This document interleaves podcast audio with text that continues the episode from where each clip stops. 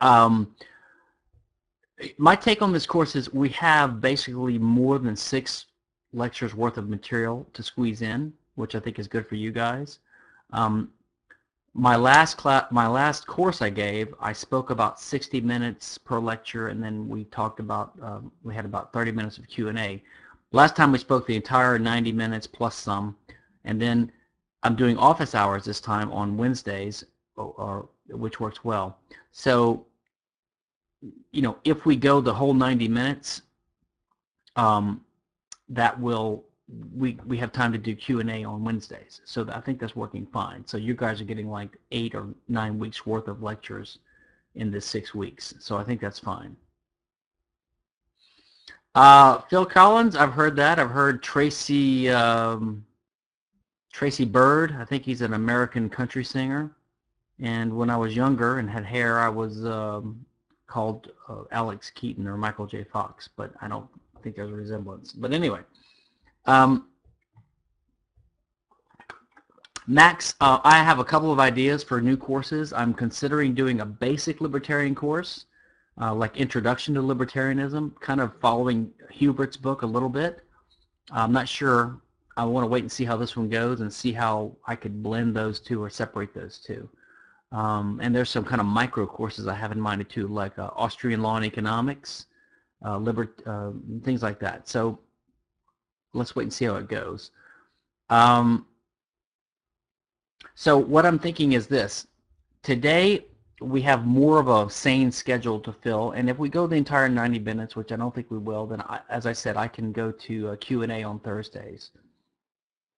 Uh, by the way, I had a really uh, interesting appearance on an American uh, podcast, which is called uh, uh, This Week in Law.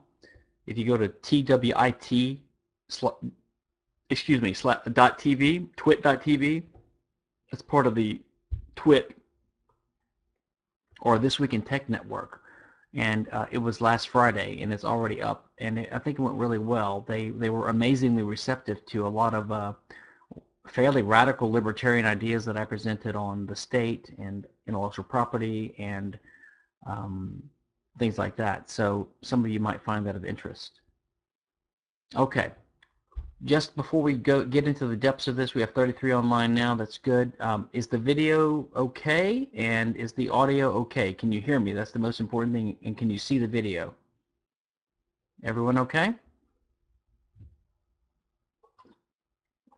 It's four past midnight for some of us, four past four in the morning for some of us.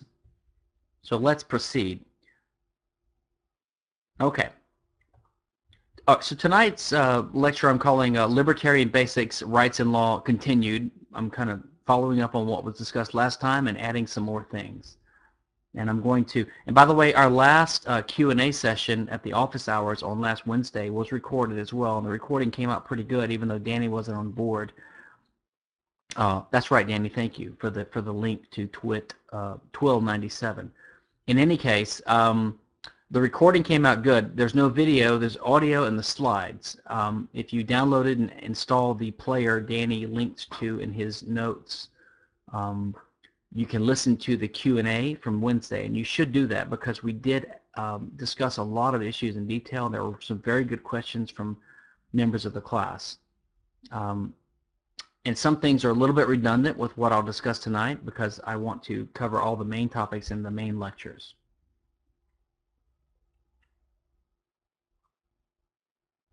That's the link for the uh, podcast I was on last um, on Friday. So let's just briefly summarize. Where did we leave off?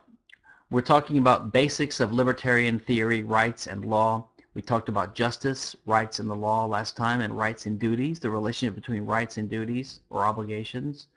Also, um, the relationship between economics, in particular Austrian economics, and libertarian reasoning, how they both support each other.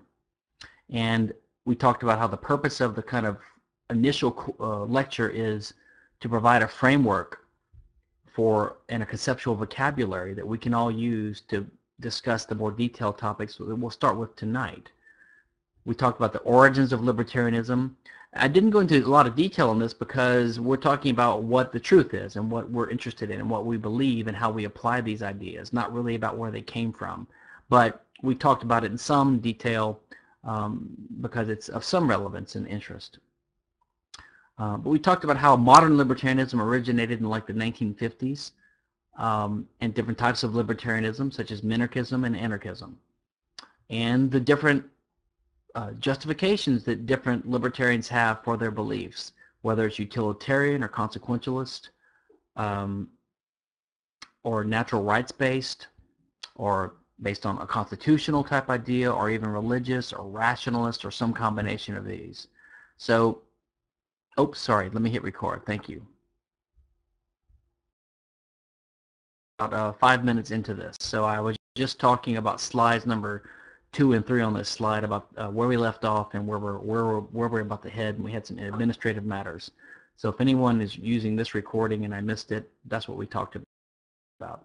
So we're on slide three, which is really slide two. Um, now, now what we'll talk about today, we'll we'll kind of finish up where we had to we had to truncate the discussion last time.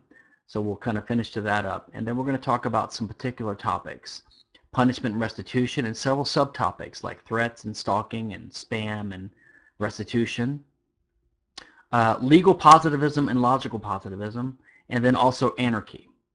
So these three topics will be today. These are actually pretty big topics. If we do not finish, I will finish them next time, and I will, or I'll go longer tonight, and I will take questions on um, on Wednesday at 7 p.m. London time. If um, and we should be able to finish everything in 90 minutes, but hopefully we can finish tonight in less than 90 minutes and have time for Q&A today, unlike the first course, the first lecture. So let's just kind of tie up some of the loose threads. Good night. Um, let's tie up some of the loose threads. We ended up, I was just describing some of the approaches to, to libertarianism and to rights. One of them is uh, Hoppe's argumentation ethics approach, which is sort of a rationalist type approach.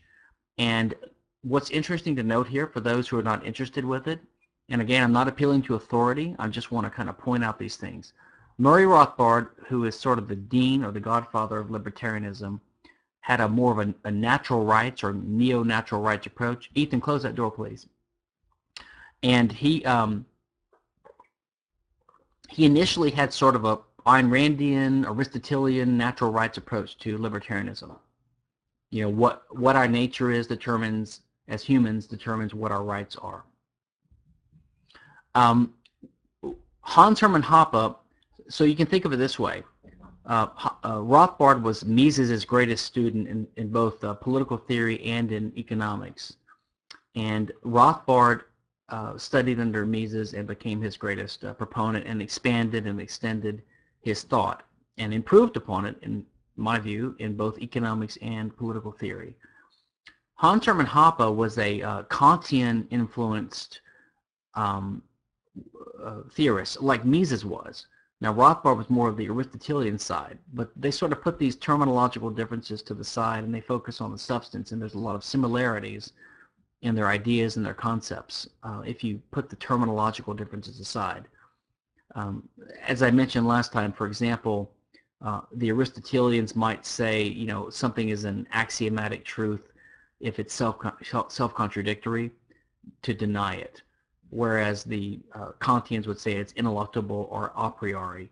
It's the same kind of idea, actually, although there's a different terminological or semantical approach to it.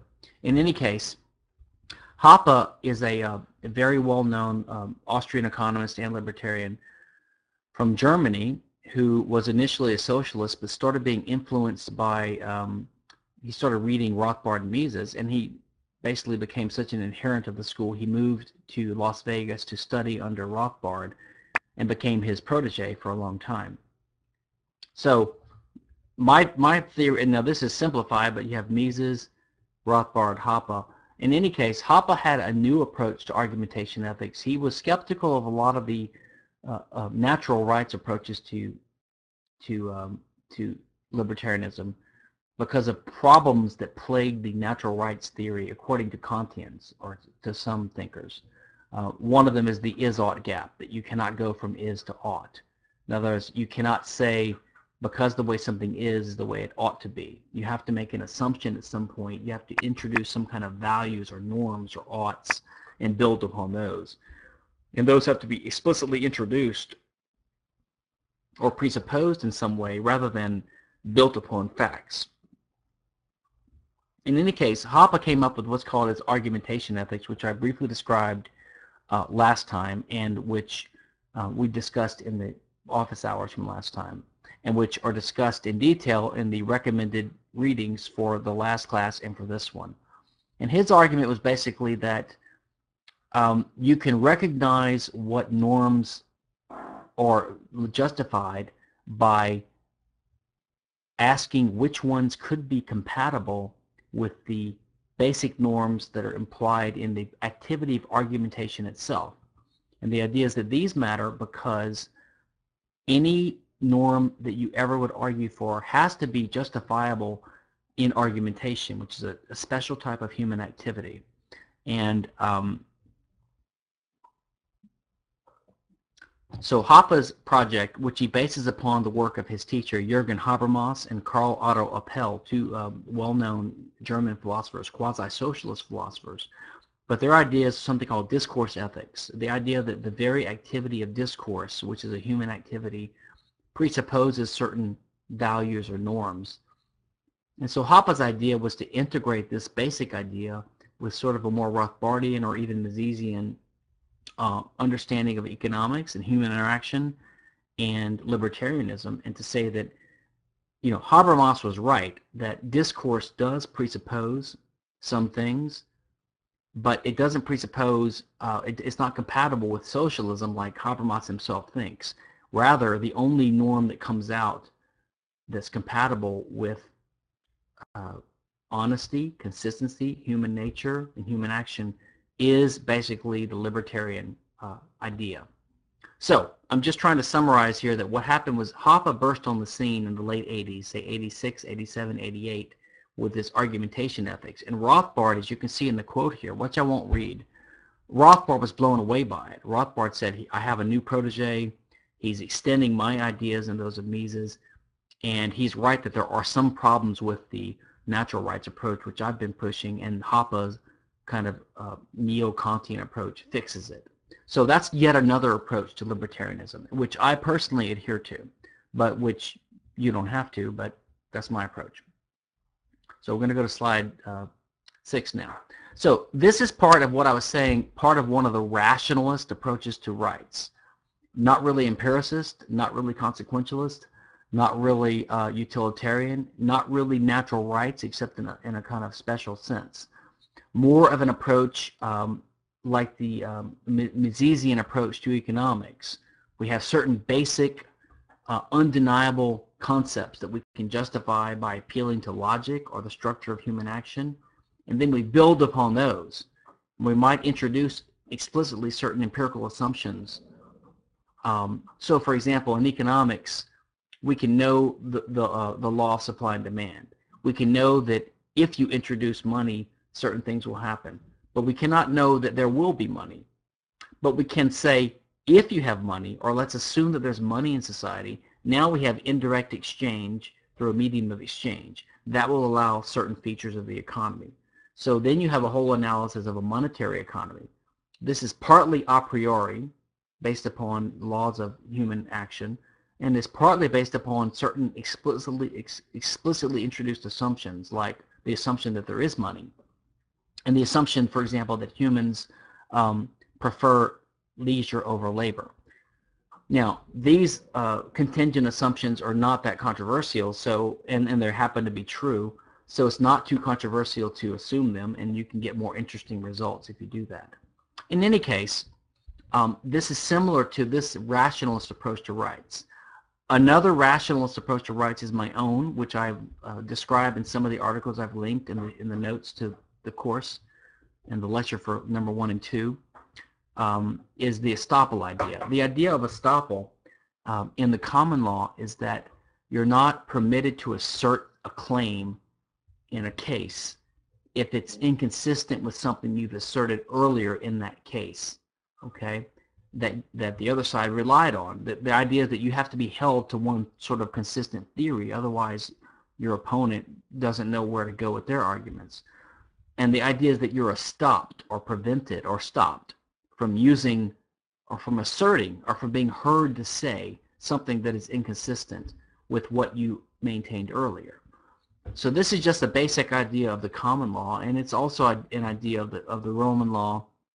Uh, it's got a different name, but the idea is uh, that you cannot do something or say something that's inconsistent with an earlier act or statement. You're held to be a certain standard of consistency in your arguments and in your statements.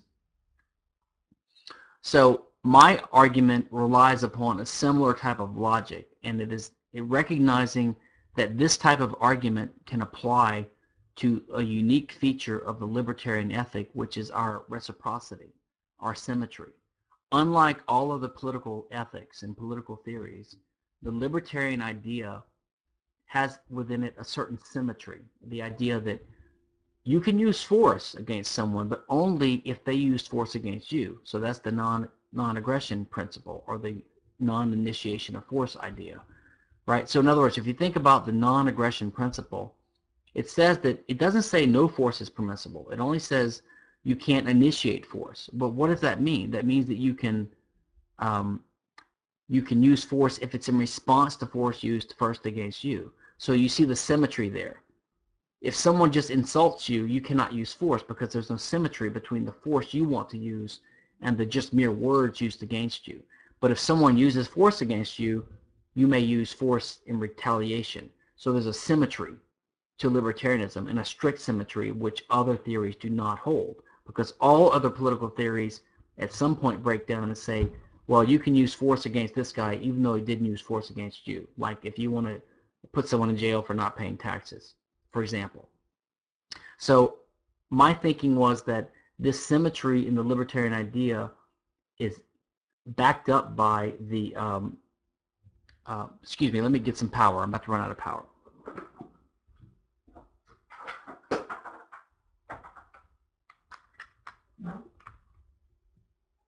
Okay.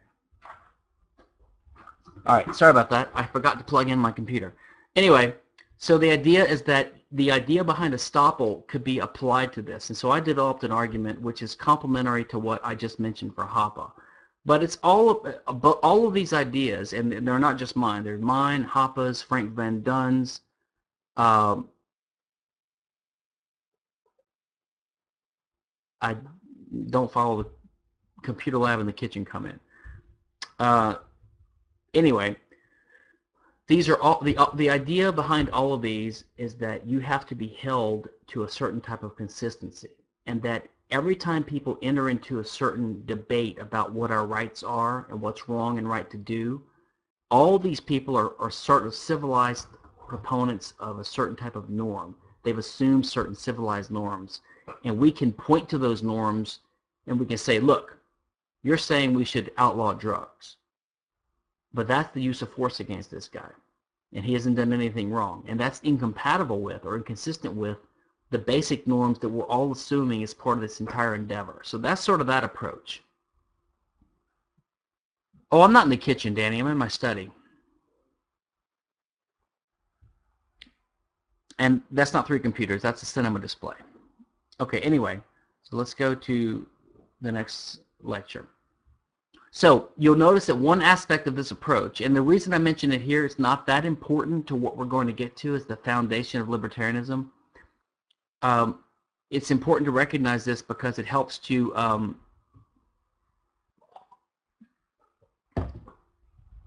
it helps to understand um, uh, a lot of debates among libertarians. Natural law types, Kantians, categoricalists, hypotheticalists, I basically, my personal view is that almost everyone believes in hypo, a hypothetical approach. Even like Ayn Rand, who was sort of a natural rights type thinker, even she said that, um,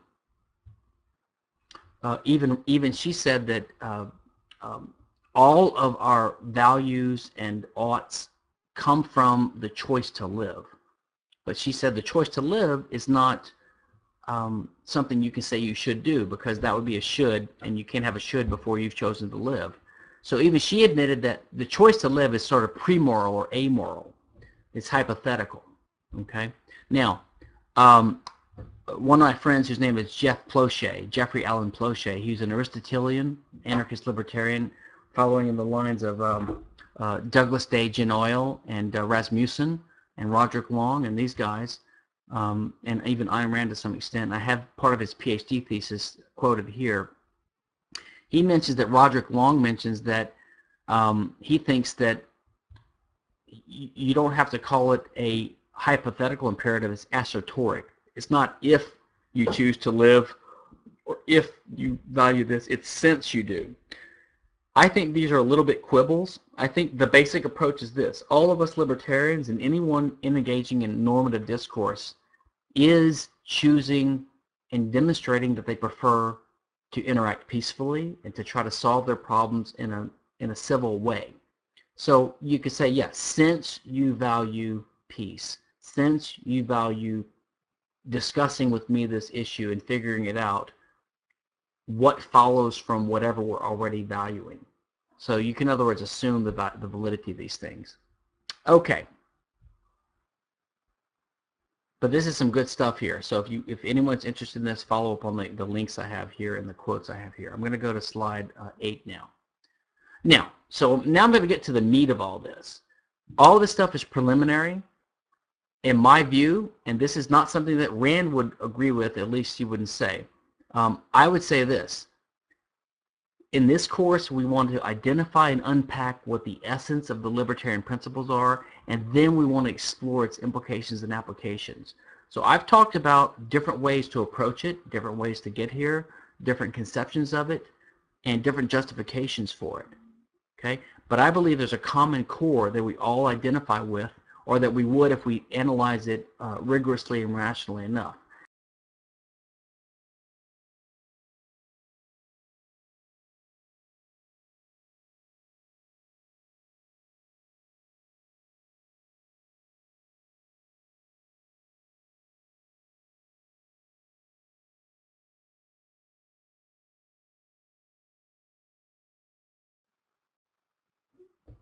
Am I back? Can you hear me now? Am I back? Okay. What I was saying was Ayn Rand would have opposed the Big Ten approach. She would have said the libertarians plagiarize her principle that uh, no one may initiate the use of physical force, and they treat it as a mystically revealed or out of context absolute. Now, what she meant by that was you cannot be a, a, libertarian unless you're an objectivist. You have to accept all of my philosophy to be a real libertarian. Uh, but I think this is contradicted by even other aspects of her own philosophy. For example, her very um, intuitive and simple plain language definition of what was the core of the po political aspect of her philosophy. She wrote in Galt's speech, so long as men desire to live together, no one, no man may initiate, no man may start the use of physical force against others. Now you see that she talks about very um, uh, common sense, plain language concepts and terms that really don't require a deep grounding in philosophy to understand. Maybe to explicate, maybe to get the details of, but the way she put it, don't initiate force, is something that a farmer or you know anyone could understand. So it's a principle that even according to her wording of it, if anyone agrees with these concepts, they are a libertarian or they're a capitalist in her in her uh, terminology. They agree with her political the political aspect of her philosophy. Slide nine. So now let me let me let me say what I believe we can we can say that libertarianism's main principles are according to all the definitions of it if we just look at it closely. The terminology might not be shared by others, but I think that this is compatible with the way they look at it. Okay, so I think that what we are is we are the political philosophy that consistently favors social rules aimed at promoting peace, prosperity, and cooperation. And basically, the two fundamental principles of our philosophy are we recognize that there are only two rules that satisfy these basic norms, or Grundnorms, which you could call them. That is, number one, the self-ownership principle, okay, which only libertarians hold. That is, we own our own bodies. We, we, every person has the right to control his body, which means if someone else uses your body without your permission, they're committing aggression. Stephen, can you hear me? Okay. And number two, so there are two types of scarce resources in the world. There are your body and there are other things. So the libertarian rule is that your body is owned by you. That is, you have the right to control it. That is, you are not a slave in any sense. And number two, um, the Lockean homesteading principle. That is, if there's a scarce resource out there that people can fight over or have a dispute about, the owner of that resource is the person who either homesteaded it. All right, let me hit reload.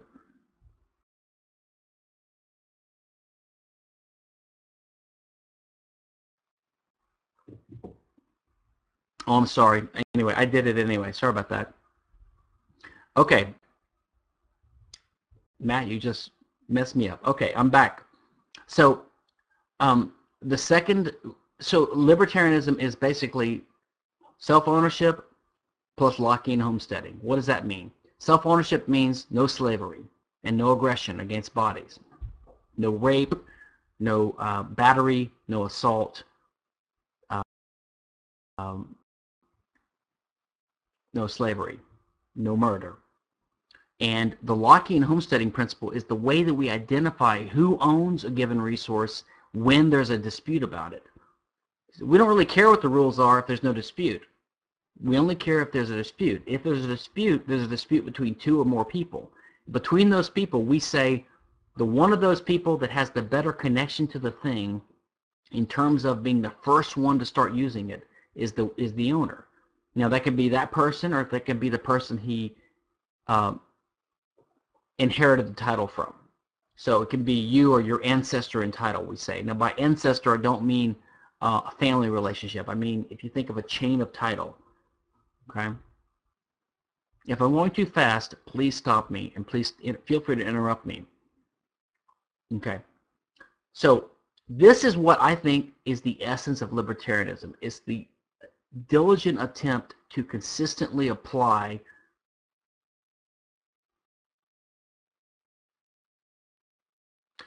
um, these ideas. It's basically an attempt to find rules that minimize conflict and allows the peaceful use of scarce resources. Okay? Now, there are different ideas about why we are libertarian, uh, why you would hold libertarian ideas. Now, I personally think one of them is um, uh, because of our nature. I think I personally think it arises from empathy. I think we have empathy for other people, and I think there are, biological and sociological and uh, evolutionary reasons for this.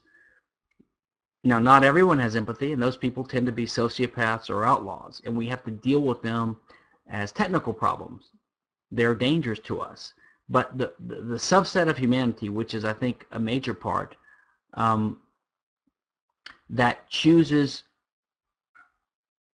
yeah, Colin, I'm not saying we derive it. I'm trying just trying to explain why people might choose to value um, each other enough to enter into this civilized realm. I mean, I'm not really sure why they do. I think this is why, um, but for some reason, most people do, and anyone who's having this conversation has, for some reason, done this. And so the question is logically what norms are implied by or consistent with um, this endeavor of getting together and trying to live peacefully among each other, trying to find fair rules. I agree that non-empathetic people might uh, have value for that. I agree that other th things other than empathy might motivate other people. I'm sort of talking empirically what I think is the predominant reason why people tend to be social and civil. And uh, I think empathy has something to do with it, but I could be wrong. And I don't think it's that relevant. It's just an interesting inquiry, sort of like a meta inquiry when you're interested in all these all these issues. Now, here's where you start seeing the importance of Austrian economics and sound economic thinking about these matters. We're going to start from the beginning, and this is where you get a lot of good insight from Hoppe in his book, A Theory of, uh, of Socialism and Capitalism, and I have a quote here. So if you stop and think about it, why do we even need property rules in the first place? So as Hoppe points out, only if only if there's scarcity would you even have a problem of conflict in the first place over goods. Would you need there to be coordination and property rules that would assign who owns things?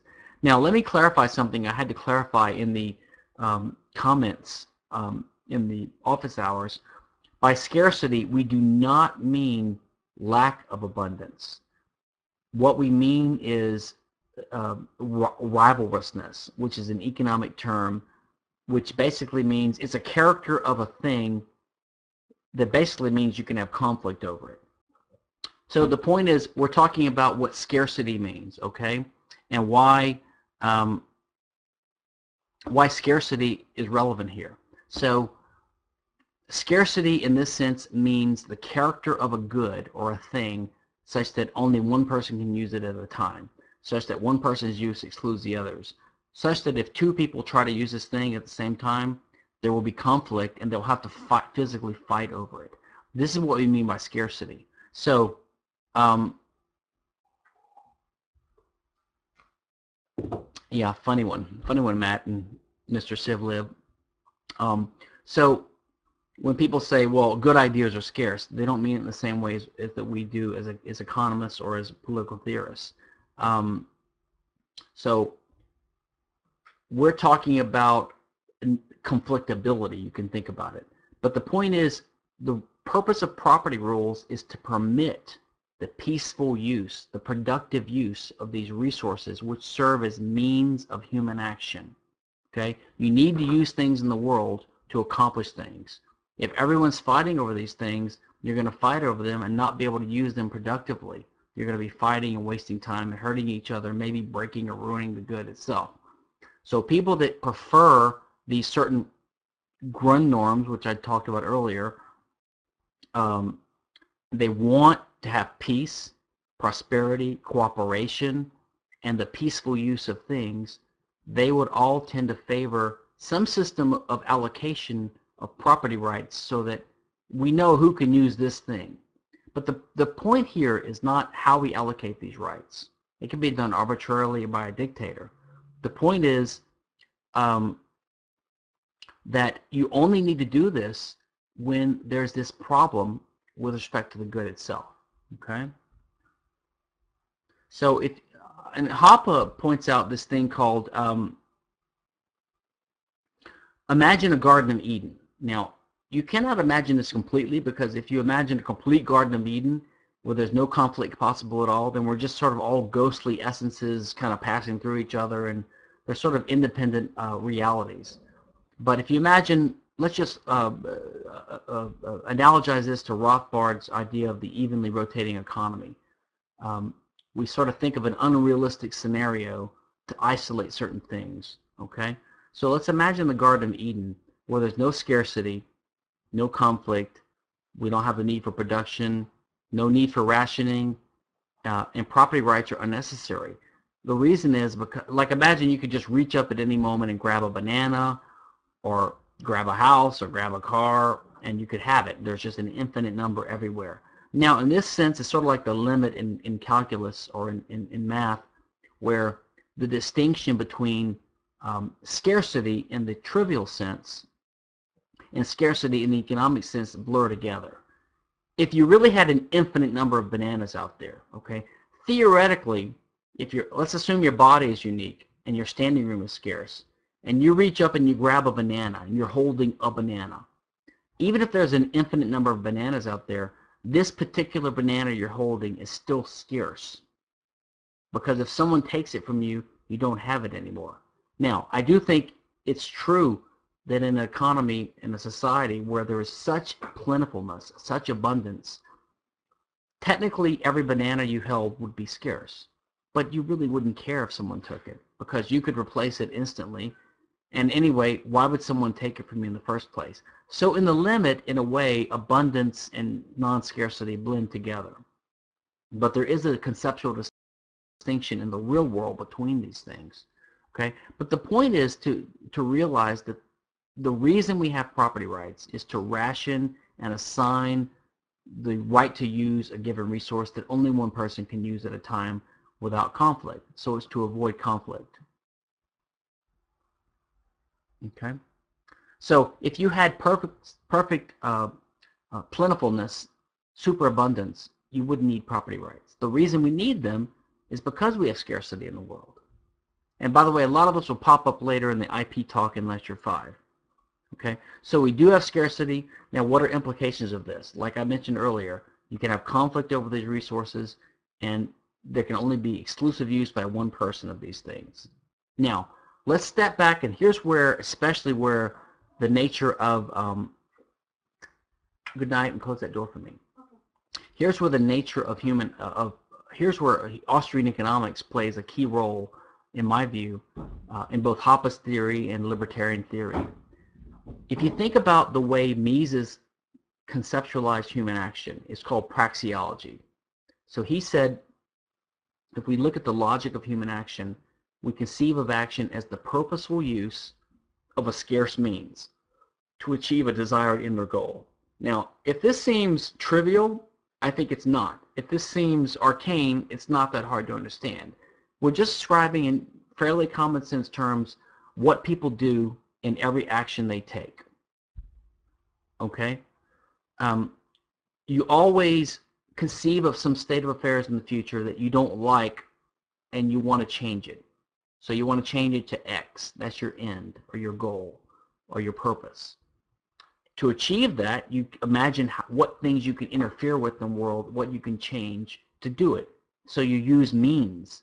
You use your body and you interfere and you use means to achieve your end. These means are necessarily scarce resources that we just talked about, as Mises explains uh, in Human Action and other, other works.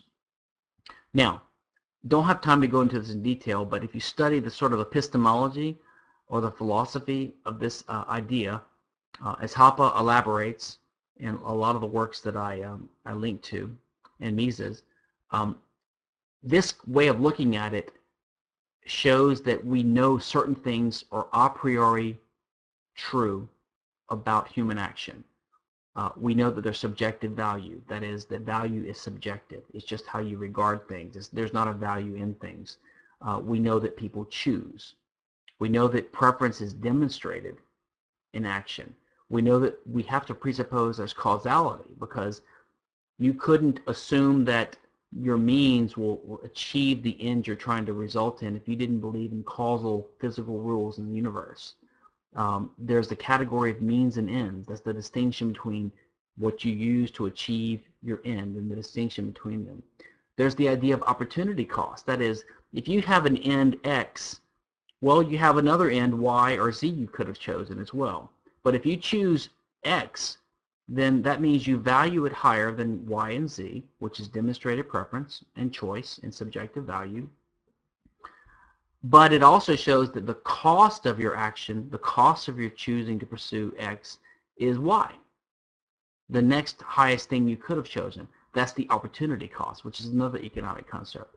And also it presupposes the idea of profit and loss.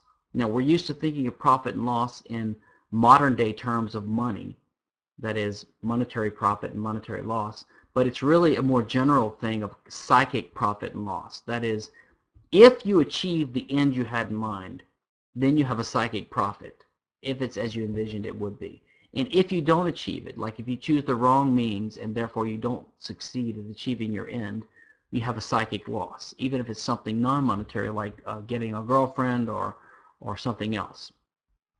Okay, so the point is that uh, by analyzing the nature of action, it can illuminate the very nature of why we need to use scarce means as part of action, and then why we have property rights in them. Okay, so and again, we'll return to some of this in the IP lecture number five. But let's think about this: when you act, you use scarce things in the world to achieve your ends. Now, if we have a, a property rights system respected, then you can use these means without being interfered with uh, by other people, without conflict. So you can use them peacefully and productively. But the role of knowledge, okay, is to guide your action. And again, I think I'm going to return to this in more detail in the IP lecture, but just think about this for a second. This is the key mistake made by people who believe in intellectual property. They think of knowledge or information as a factor of production, and it's another thing that we create, and therefore you should own it. But if you think about the structure of human action, you see that information or knowledge and scarce things in the world serve two different roles in action. We use means or scarce things to achieve our ends, but information or knowledge is what is in our head that guides our choices. In other words, the more I know about the way the world works, the more I know about what ends I can choose. It might not be X, Y, and Z I'm choosing between. If I have more knowledge, now I have A, B, C, D, E, F, and G. So it expands the universe of possible ends I know I might pursue. Like if I know there's chocolate and vanilla ice cream and I choose between them, that's one choice. But now if I learned about strawberry ice cream as well, now I have three things to choose between. And if I choose strawberry, I'm enriched because if I if I achieve that, then I've achieved something that's more valuable to me than my next highest cost.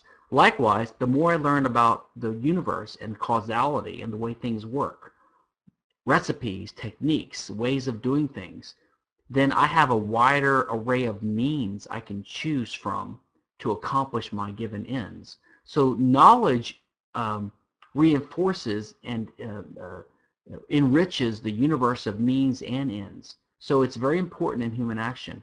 But it, unlike scarce means, it does not need to be owned to be used. Okay? This is the key thing that is missed. And a good example is imagine um, your grandma has a good recipe for a chocolate cake. Okay? And you and your cousin know it, let's say. Well, you to make the cake you need eggs and and and uh, a spoon and an oven and a bowl and a flour and yeast. So all these things are scarce goods. And if your if your cousin has your bowl and your spoon and your eggs, you can't make the cake. You would only fight over it. If you each have your own bowl and spoon and cake, you can make it. But you each can use the same recipe. So you each need to have a property right in your scarce resources to make the cake successfully, to have productive action, to have prosperity. But you don't need to own the recipe. You just need to have possession of it. Yes, Skylar, you're exactly right. Non-scarce things don't need to be owned. And in fact, if you think about it, and again, I'm jumping the gun a little bit, but this is so important because it does play into the role um, of how we think about rights.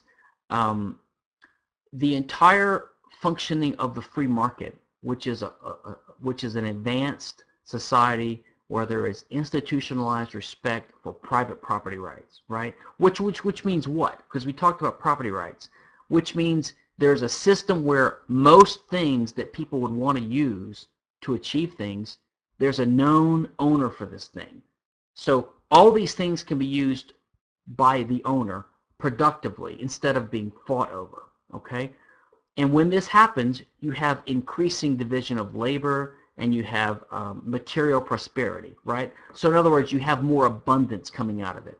Think of the, uh, the, uh, uh, the assembly line, Henry Ford's uh, making of a car, uh, modern day manufacture of goods that are so cheap. So in other words, when you allow property rights to be assigned, which we have to assign because there's scarcity, then it allows human ingenuity and creativity to be unleashed and to be productively used to create more.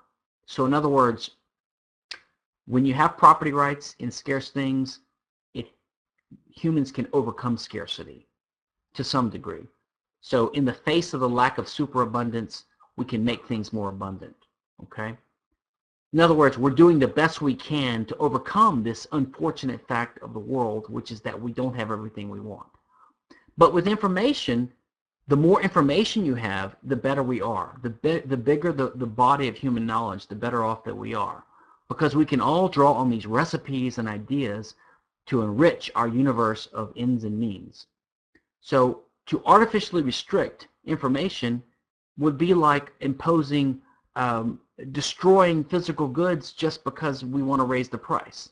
So they're equally insane. But I will have to discuss this more um, in the IP lecture.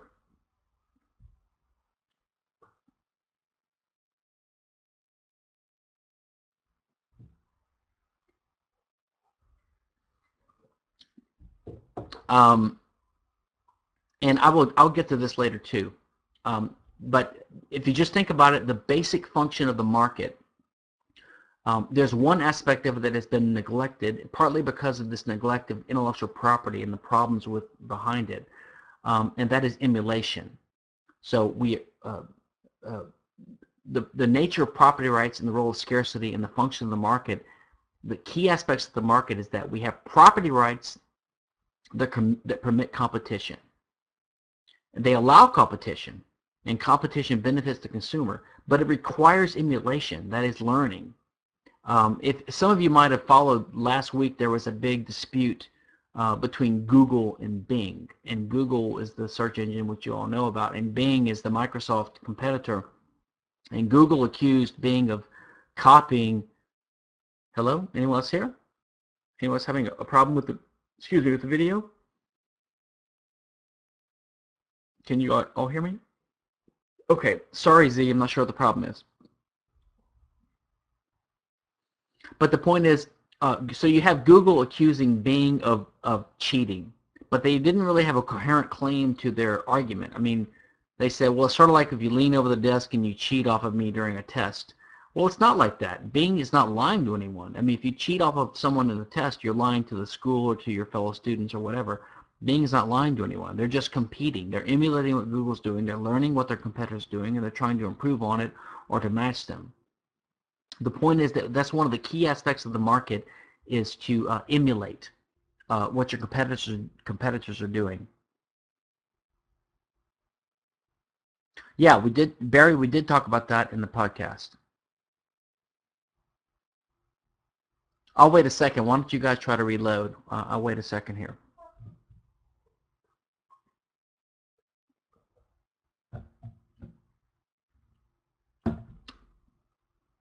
Okay, let me continue on. Let's go to slide 15. Now, let's talk about some of the um, the key aspects of, uh, of libertarian rights. Number one, as you can see from the foregoing discussion, it won't be a big surprise um, to think about it the following way, but it's not always thought about this way um, in casual discussion among libertarians. But Rothbard conceives of libertarians as property rights. If you look at chapter 15 of the Ethics of Liberty, he gives some really good examples of, um, um, you know, people, people normally talk about freedom of the speech and freedom of the press as what they call human rights or what we libertarians might call um, individual rights or libertarian rights. But Rothbard points out that really all rights in the end are property rights. And he's right, of course, if you think about rights if you think about rights as arising from the nature of scarcity, um, they have to be property rights. The only time you could have a conflict is over something that's conflictable, which is a scarce resource. And so the right is always in the end going to say who owns that resource, who gets the right to control it, which is a property right. So he gives the example for free speech, let's say, I mean, free speech is not an independent, free-floating right that is independent of property rights. It's really just a derivative or a consequence of property rights. Because if, if it was an independent right, you would have the right to speak on your neighbor's property.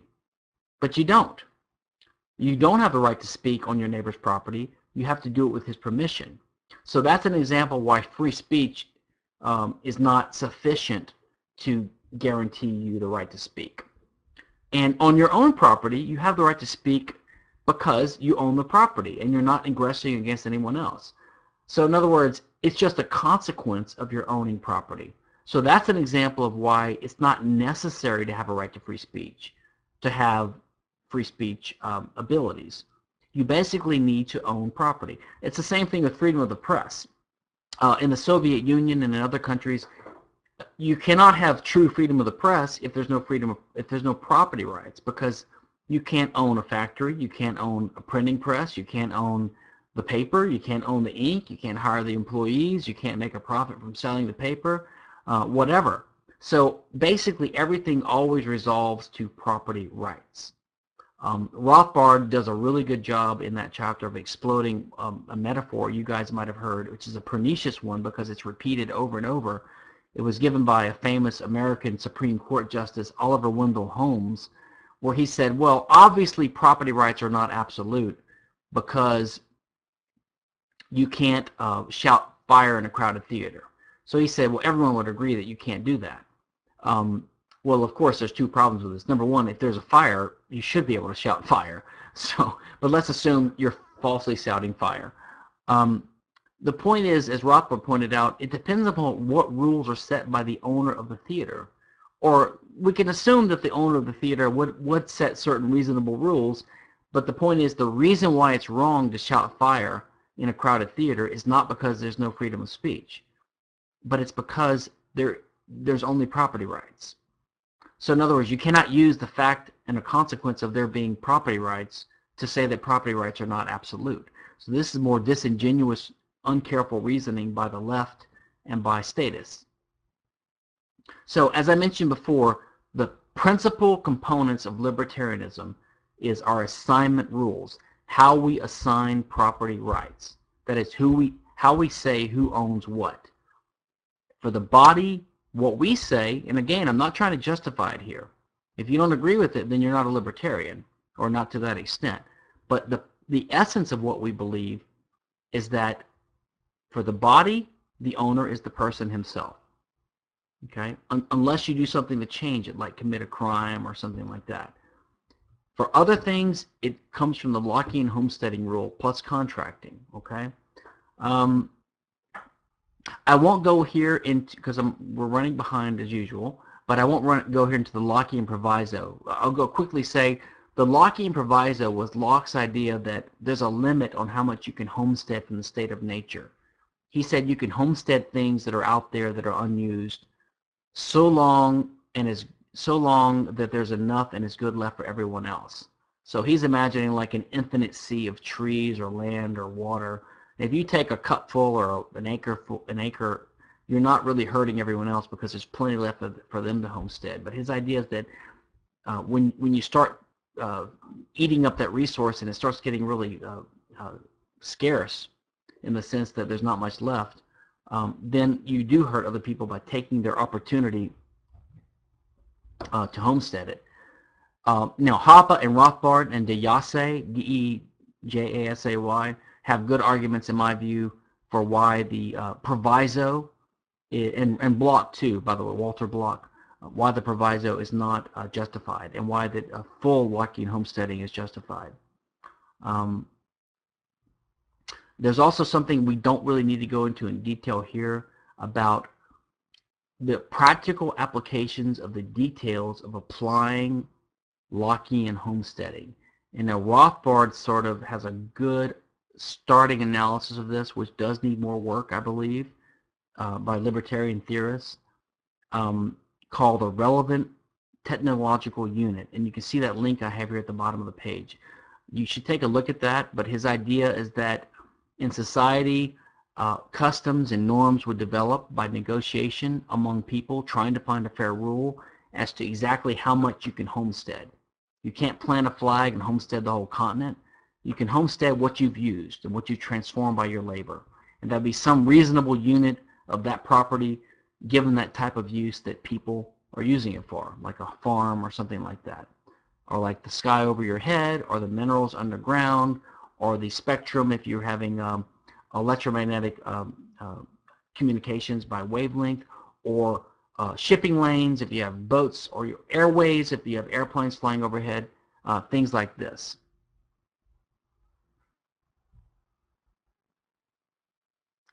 Okay, I'm going to skip this here, but this is basically Rothbard's idea of the relevant technological unit. Now, my idea is that we can't have too much armchair uh, libertarian theory. We can't figure this out by sitting in a room and just discussing it.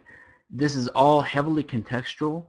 It's heavily dependent upon the propensity of civilized human beings to get together to try to find a workable way to assign fair rules to use these resources so that they can be used peacefully and productively rather than people fighting over them.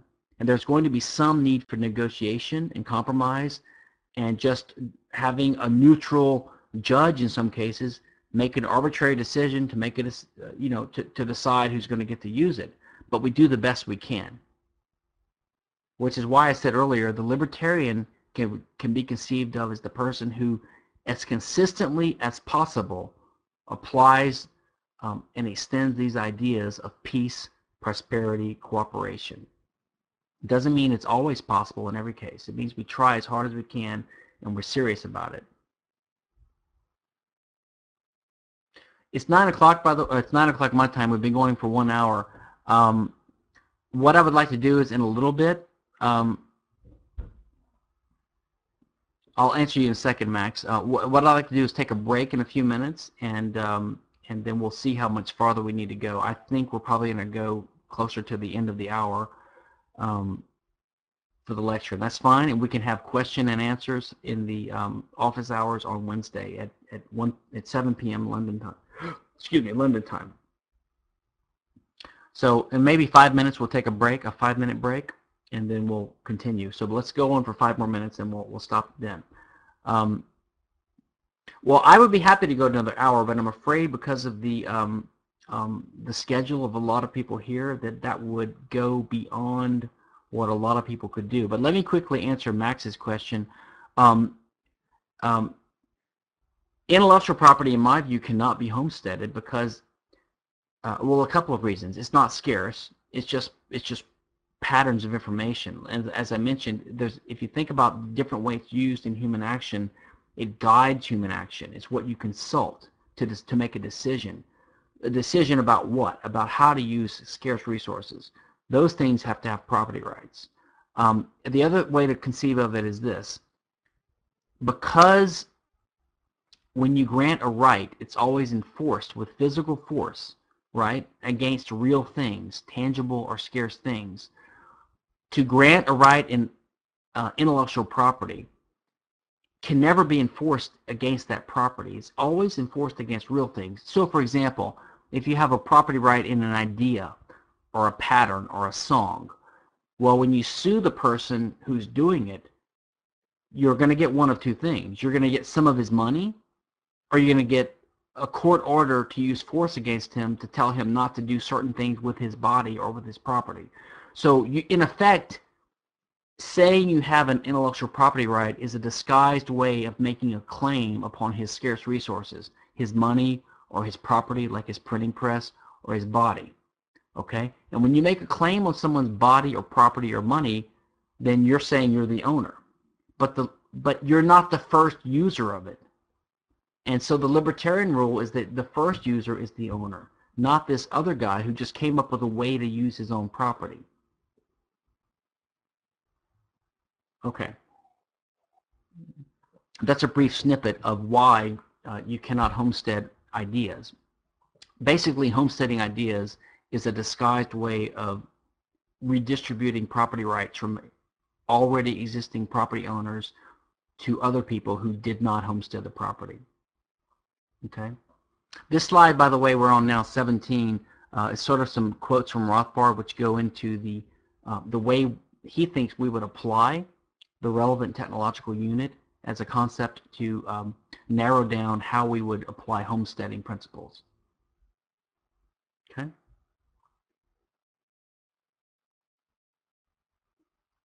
Slide 18 is a little bit more about that. Okay.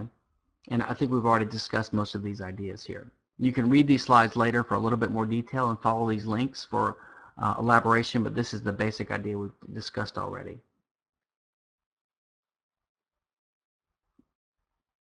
Okay, I'm going to turn to a slightly different topic now to uh, elaborate on a few more concepts we need to um, discuss some things further down the road. Basically, these are prerequisite kind of ideas. Um, first of all, you need to understand that rights uh, the difference between the, what the purpose of rights are and what positive rights are, and, and the relationship between um, rights and duties. So, first of all, you have to understand that rights are always correlative of obligations or duties. Correlative means one implies the other. It's like two sides of a coin. If I say you have a, I have a right to, to X, someone else has a duty to provide me X. Now, the libertarian idea is that all rights are so-called negative, right? Now, this is what's commonly said. I have a right not to be aggressed against. That means you have the right not to aggress against me. You have, sorry, you have the obligation not to aggress against me. Okay, so my right does impose an obligation on you, the obligation to respect my rights. So the question is, how are these rights to be respected, and what kind of rights are they? What libertarians often say is that, unlike all other political theories, we only believe that um, uh, there are negative rights, because if there are positive rights, that would imply positive obligations. Okay? I think there's a little bit of confusion about this. I think it's actually not correct. Um, I think that um, the best way to think about it is this. Libertarians are against all unchosen positive obligations. Okay? So let's think about, for an example. Um, um, if you commit a crime, okay, this gives rise, this action, by this action you are choosing to incur certain obligations.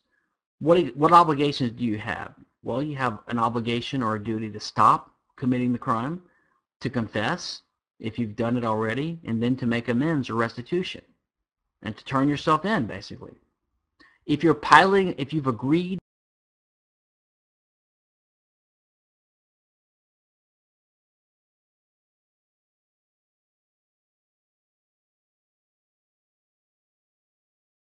in a lake out of spite and they can't swim, let's say, and if they're going, they're, they're probably going to drown. Now you've undertaken a duty to rescue them. So, uh, and then arguably, and we really don't have time to go into this in detail, if you have a child, this is the result of voluntary human action in most cases. Um, you could argue that you this is analogous to the case of pushing someone into a lake. When you push someone into a lake, you're making them a victim. You're putting an innocent person in a state of, of need that you created, where if you don't rescue them, they're going to suffer harm.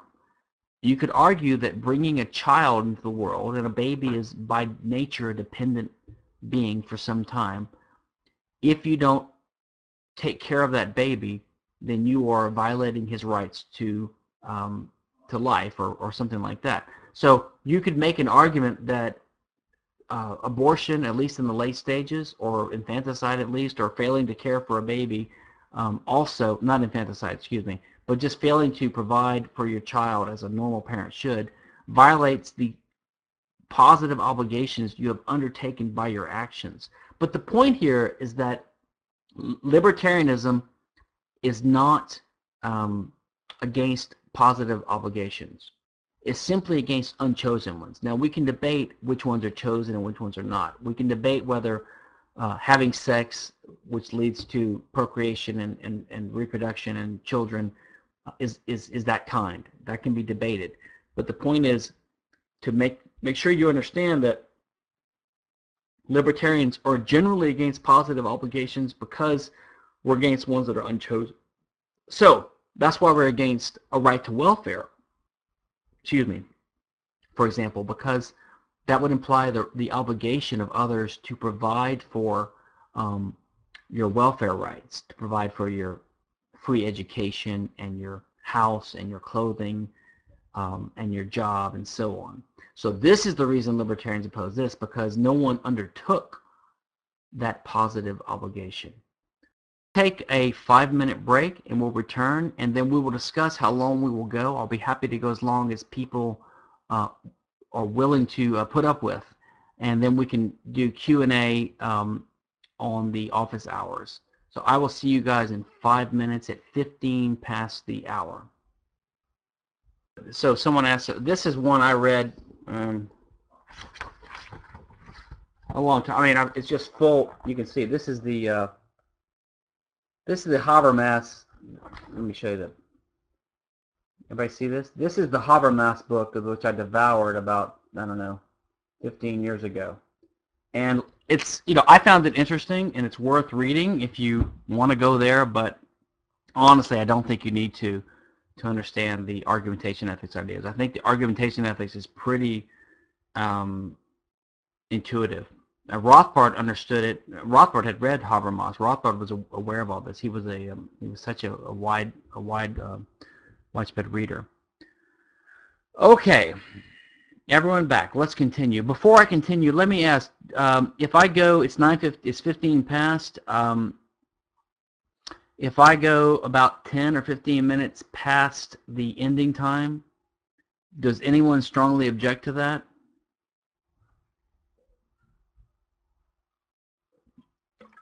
I'm just afraid it's getting really late for some people, and um, I guess you can catch the end of it later on the recording if you miss it. Okay, well, what I'm going to do is I'm going to finish these lectures, and we won't have time for Q&A today, and we can do the Q&A on Wednesday. Everyone good with that? Okay. Now, I have a long article, by the way, um, which applies the estoppel idea, but which goes through a lot of the sort of logic of punishment and restitution and retaliation um, in the Journal of Libertarian Studies. And there's a, a, a anyway, it's called, it's about, a, uh, I've got it linked in, in the show notes. It's um, in, in the course notes.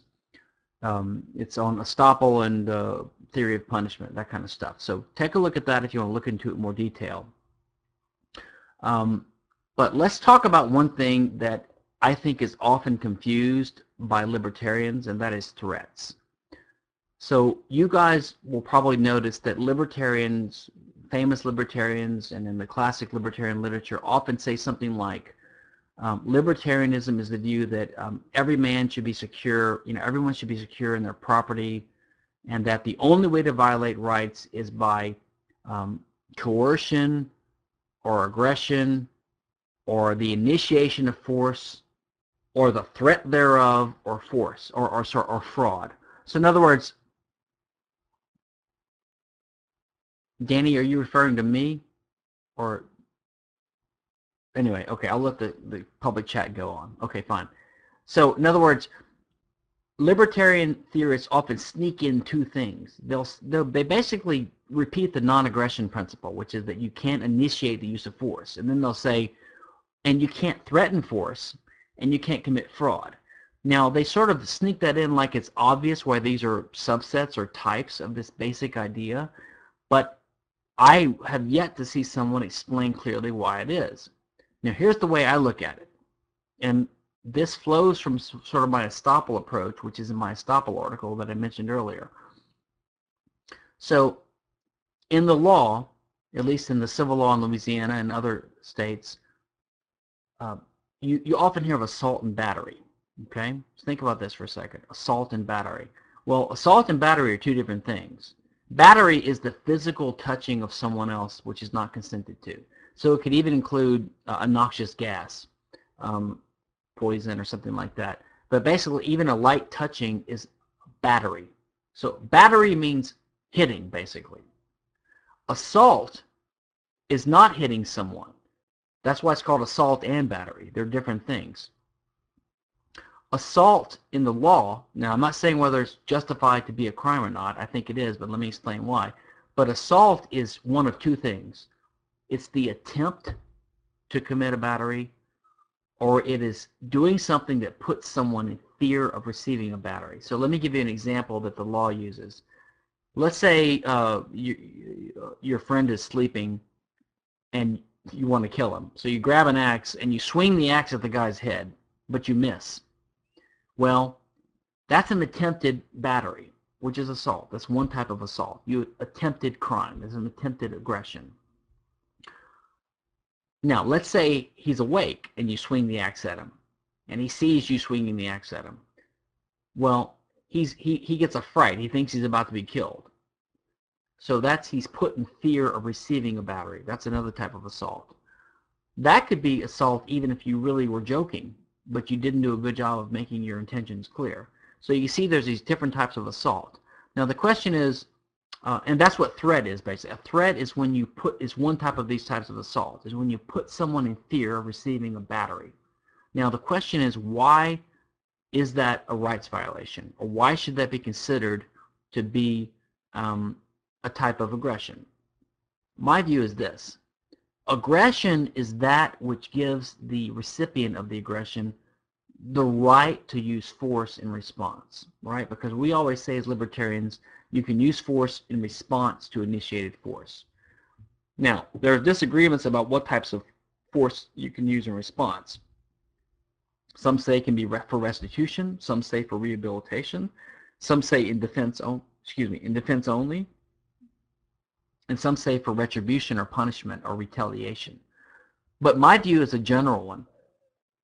All those are examples of force in response to initiated force. So is, if, if you can identify a use of force as being in response to other force, then it is then the force you're responding to is initiated or aggression. Now, for a threat, if someone points a gun at you and puts you in fear of receiving a battery, what have they done to you? They basically committed some action that has made you reasonably think that you're about to be physically harmed or physically aggressed against. Now, by the logic of estoppel or even the symmetry of non-aggression, you can do to someone what they can do to you. This is why you can punish someone who or use force against someone who's trying to hurt you because they've escalated it to a certain point where you can they've made it permissible for you to use force against them. So the basic idea is that if someone threatens you, they cause you to fear uh, that you're about to be harmed. That means now you're entitled to do that to them. Now I go into this argument in detail in my article that I linked to on the uh, course page, but if you think about it, the only way to threaten an aggressor back, let's say you catch the guy, now you want to punish him. So he threatened you so you can threaten him. Well, if he knows that it's a game or a sham, he's not going to be fear, fearful of receiving a battery. The only way he can really be fearful of receiving a battery is if you have the actual legal right to carry through with your threat. So this is the basic argument for why you have the right to use force in response to a threat. And if you do have the right to use force in response to it, it has to be aggression because you only have the right to use force in response to aggression. So that's the argument for um, for threats. Now you can take this and extend it to things like stalking. I personally think stalking is a crime, or it could be a crime. Uh, we have to be careful um, not to give the law too much discretion, of course, things like this. But in certain cases, these person, these people that stalk other people and they put them in fear of, of being harmed physically, I think they're committing a crime that ought to be um, uh, punishable or prohibitable uh, by libertarian law. Okay. So we can talk about this later in the question and answer period on Wednesday, or you guys can read up on this in more, the, more detail in the in the blog post and the article excerpts that I linked to on the course page. So that's that's how we should handle threats. Now, by the way, if you don't like my analysis of this, um, if, if you know of another one, I'd like to see one. I don't know of any extended, detailed analysis of why threats should be aggression than this. It's just sort of assumed. Uh, the same thing is true with regard to fraud, which we will cover, I think, in the contracts lecture. Um, spam is sort of an extension of this. I could have held off on this till the contracts lecture because it's a property kind of thing. But the basic idea of libertarianism, um, okay, David asks, he's not sure about why stalking is a crime. Well, what are you doing when you're stalking someone? You're basically um, communicating to someone that you're going to harm them right? In subtle ways, sometimes creepy ways, but you're basically making someone so afraid that they're about to get harmed by you. You're, you're, you're communicating a message to someone that, that you're going to harm them, okay? So you're putting them in fear of receiving a battery. That's called uh, assault in the common law. And I think there's a good reason to think that, that classifying assault in the common law as a crime, as a type of aggression, makes sense because the only way to retaliate in a symmetrical way against someone who has put you in fear of receiving a battery is to do the same to them. The only way to do that in an institutional way, that is, you're the law-abiding person, right? You've caught them. So how are you going to make this guy afraid of receiving a battery if you want to get even with him? You have to have the right to carry it out. Otherwise, he's not going to believe it. He's going to think it's a ruse or an act. So that's the basic idea. Or another way to think about it is this. Imagine your sister is being stalked by some creepy guy, okay? And uh, her friend or her boyfriend or your other brother uh, basically plugs the guy. Let's talk about spam briefly so we have time to get to some these these final comments. Um, uh, yeah, I think you can regard spam as trespass. The reason is because and not only spam, but things like hacking and things like this. Um, I think in another lecture we might get to this in more detail, or maybe in the questions we can in another course. The central libertarian question is property rights. Think about it this way. We assign property rights, which is the right to control a resource. Now, a computer or computer system is a resource. Just because you have it connected to the internet doesn't mean that you're giving permission for people to do everything. Imagine your house. You have a house, and on occasion you have a friendly neighbor walk up to you to knock on your door to ask a question, to borrow a cup of sugar, to see if you want to buy um, uh, wrapping paper for their kids' uh, uh, fundraiser, whatever. Now, when they knock on your door, they're not committing trespass. Why is that? Because we presume that the owner of the door, which is you, you've given implied license or permission for neighbors to, to use your door to knock on it for certain things. But if it's an aggressor trying to break into your um, house and take it over and burn it down, we don't imply that you give him permission for that. Okay? So there's implied permission, which is a type of a communicated norm in a society. It's a type of communication. Same thing with your computer on the internet. Um, almost everyone is opposed to spam, receiving it anyway, so it's understood that they don't consent to their computer being used to become a spam bot or to receive spam or to be hacked into. The point is this, a hacker or a spammer is basically using your property without your permission. Yes, they're able to do it, and you can say, well, you connected to the internet, so you consented to it. Well, that's not true at all. If you leave your door unlocked one night, that doesn't give permission to people to walk into your house and take your china. Okay? Uh, breaking and entering applies even if the door is not locked. It applies to opening the door without permission. So you can use this argument, and again, uh, we'll skip over that um, Barry, I don't know if you're replying to me or someone else, but no, this is not the same as the argument for stalking. This is a sort of, I'm just trying to use these basic property principles to show how a lot of um, difficult cases can be handled if you just think about this consistently. Um, now, sometimes people will say, well, why are you against identity theft? Um, if you're not against if you're not against intellectual property theft or reputation rights or things like that. Well, the answer is very simple.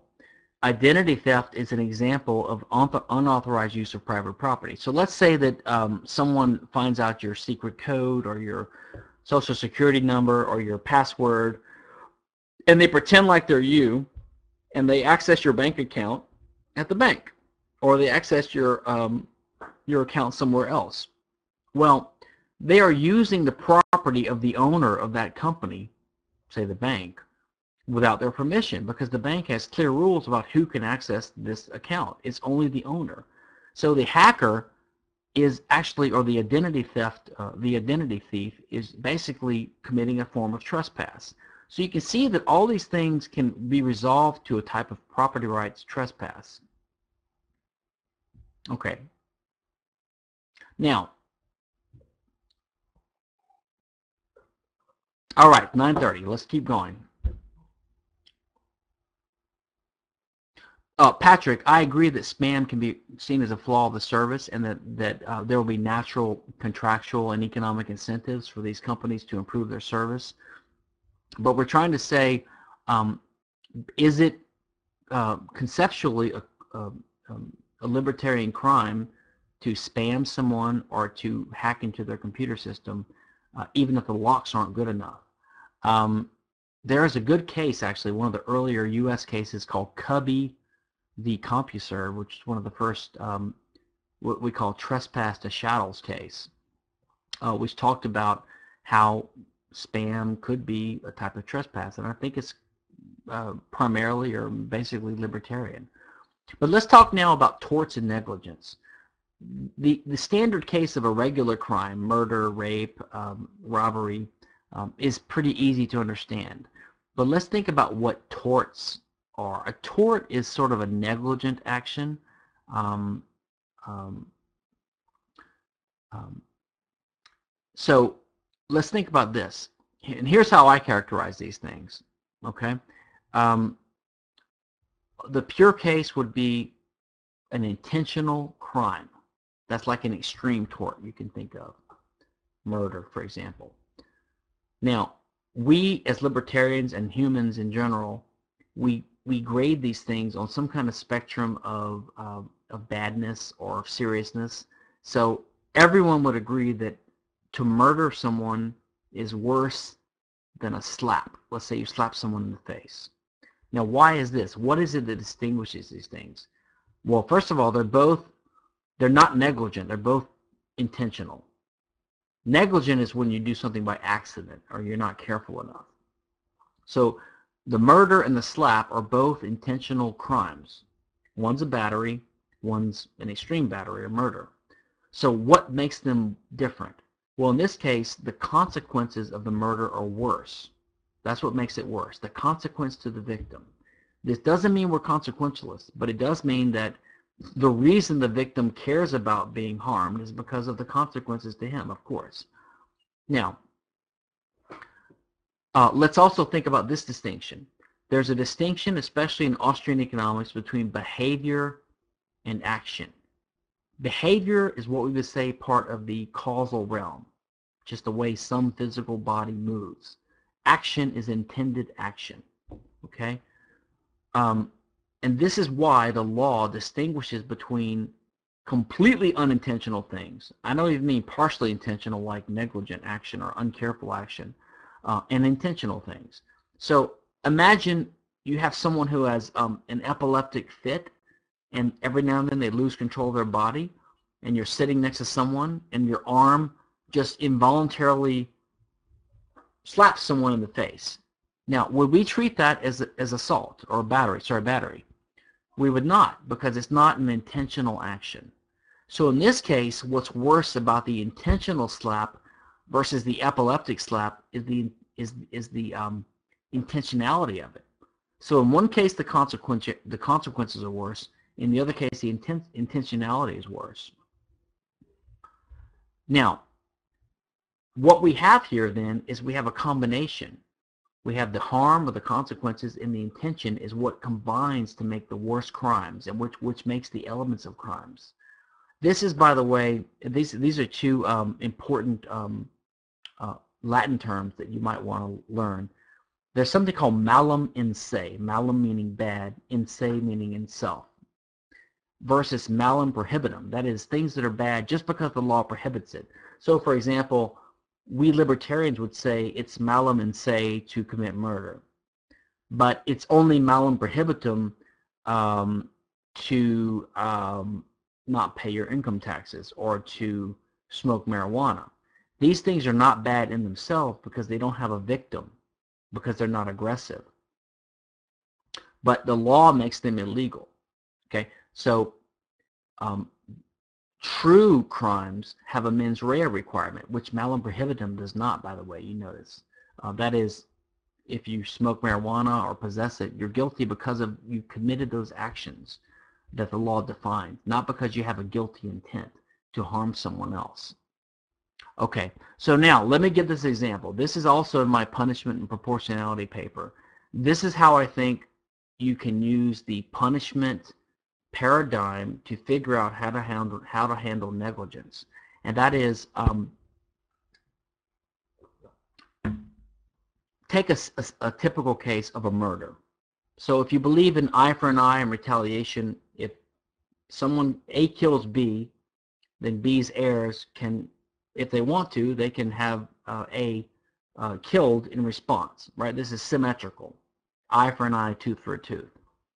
In a way, A has asked for it. He's, he's, he's laid down the rule, I believe killing someone against their will is permissible because that's what I did. That's why it's okay to yeah, enslave B, enslave A or do severe things to him. But the point is that. But think about this. His murder is 100% intentional and it's very consequential to the victim, obviously. The retaliation is also intentional. The victims intend to hurt the, the aggressor. The legal system does this knowingly, uh, if it permits it. Um, and, the, and the consequences can be severe. That's why there's a symmetry. But in the case of negligence, let's say you, you know, you're driving your car and you just take your eye off the road and you accidentally crash into a car and you, you kill someone. Now, is that the same as an outright premeditated murder? Most people would say no, and I think most libertarians would too. But why? The consequence is the same. There's a death, an un, you know, um, an unwanted or an unconsented to death of the victim in both cases. The only difference is the intentionality. What we can say is that a murder would be 100% intentional, right? Maybe second degree murder is 90, 98, 95% intentional. Maybe um, um, um, vehicular, maybe uh, uh, certain types of manslaughter are 80% intentional. But negligent homicide would be, you know, 10% intentional. You didn't mean to do it. You just weren't careful enough. It wasn't a behavior. It wasn't just an epileptic fit. You weren't careful enough. You should have been more careful. My point is this. You have to imagine a sliding scale. In the case of negligence, the consequence may be the same, but the intentionality is lower. But if you want to make it symmetrical, because your re retaliation against the, the tortfeasor, we call them, because that's intentional, you have to reduce the consequences, say by 10%. So instead of killing the guy, you might put him in jail for a year, something like that. So this explains why there's a lesser punishment deserved by negligent tortfeasors compared to uh, outright criminals. So using again the praxeological understanding of human action and viewing the action as having an intentional component and a consequence component. Uh, well, let's let's talk about that. Um, I, mean, I'm not trying to lay down the law about what the libertarian view is on the right consequence for all these actions, and as we'll see later, uh, probably in a later lecture at this point, um, I tend to think any libertarian system would have a, restitution-based system instead of a punishment-based system. But um, I'm trying to explain why legal systems have and why our intuitions, even as libertarians, tend to think you should have a, a different standard of punishment or consequences for someone who's negligent as opposed to someone who is uh, an intentional uh, criminal. And I think you can imagine a spectrum of being an intentional criminal all the way down to negligent. Actually, I would go intentional, reckless, negligent, and then just mere behavior. Like the epileptic is at one end, someone who didn't um, choose to do it at all, and you wouldn't blame them at all. Any more than if you're walking by your neighbor's property and um, a, a tree limb from his property just falls on your head. I mean, no one caused it. This is just the universe. Or let's imagine another crazy hypothetical. Um, let's say you and your friend are, a, are, are standing next to each other and some evil alien grabs your friend's arm and slaps you with his arm. Now it hurts you, but is it his fault? No, he didn't choose to do it. So that's more akin to the epileptic example, I believe. So we have to imagine a spectrum. And I think basically this helps to frame how we're going to choose the right consequences to apply whether it's punishment or restitution or whatever, um, to these different malfeasors, we can call them as a general term, malfeasors. Malfeasors would include tortfeasors um, and criminals. And yes, I agree, Trey, it would apply also to the lines we draw about when you become an intentional um, agent, an actor. Uh, a two-year-old would probably not um, qualify in almost every case. Uh, most systems, not until you're five or seven, do you start uh, being um, liable for some kind of your behavior, and really for serious uh, consequences not until later, which makes sense.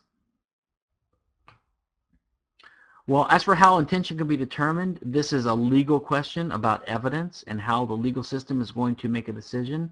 Um, obviously, if you're concerned with justice and fairness, um, you're going to try to figure it out the best you can, and you're going to have certain rules of thumb. You're going to have presumptions. Uh, the burden of proof will be on the uh, victim, okay? But the burden of defending his action once it's established what he did will be on the uh, tortfeasor. But uh, as for determining, determining intent, think about this one thing, and I'll turn on to some uh, next subject uh, next. But um, the Austrian concept of human action is to view action as uh, intentional, intentional action, not behavior.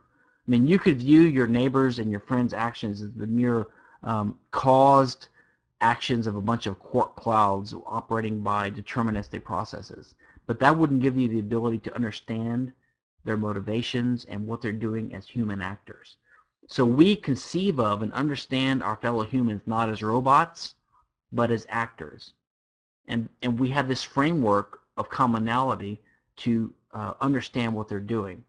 And that implies uh, trying to determine their intents and their ends. And I don't think it's impossible to, to uh, have a good understanding of other people's actions in terms of the structure. That is, understanding what means they chose and what ends they're trying to achieve by the choice of certain means.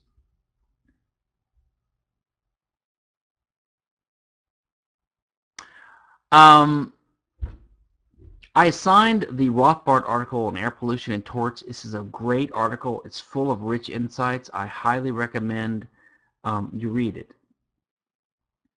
Uh, by the way, as for provocation, we will talk about that, Barry, excuse me, in the lecture about causality. I don't remember if it's the next lecture or not. I think it is the next lecture. So we'll talk about um, inciting and things like that next time. Let's let's let's go on now because we're we're we're way behind. Um, look, I, I can't go into this in detail now, but Rothbard talks about air pollution and torts. But his basic analysis is that you have to look at someone's property as what they own when they come to homestead it and then the question of air pollution and things like this is, can you say that it's a nuisance, which is a type of trespass? And in part, this depends upon who owns the property first. If you homestead a piece of land in the middle of nowhere and you start polluting because you have a factory, Rothbard would say you've homesteaded the right to use the air to pollute, which is like an easement or a partial property right. So someone else who moves there is coming to the nuisance and they have no right to complain. On the other hand, if they if you have a bunch of people living together and one guy starts polluting, now he's committing a trespass or a nuisance against the property rights of these people to have certain um, clean air rights that they you know that they expected when they moved into this area. And Rothbard has a great comment about life itself homesteading a noise easement. I think that idea is very powerful and can be expanded upon. And you could say that ju just by living in society, there's a lot of these types of easements you can say. You, I mean, life is not risk-free. Life is not noise-free. Life is not, um, I mean, when you move your body around your property, you're, you're changing the gravitational wave structure of the universe, and you're always affecting other people. If you broadcast electromagnetic waves, they're passing through other people's bodies and affecting them a little bit. They're not interfering with what they can do with them, but they're affecting them a little bit. So we have to assume that if we're going to live among one another, we have to allow each other to move around and to live. So that's the idea behind this idea that just living among each other in society, we all homestead a certain amount of property rights in, in, in living in general, uh, which is like an easement to do certain things in the world.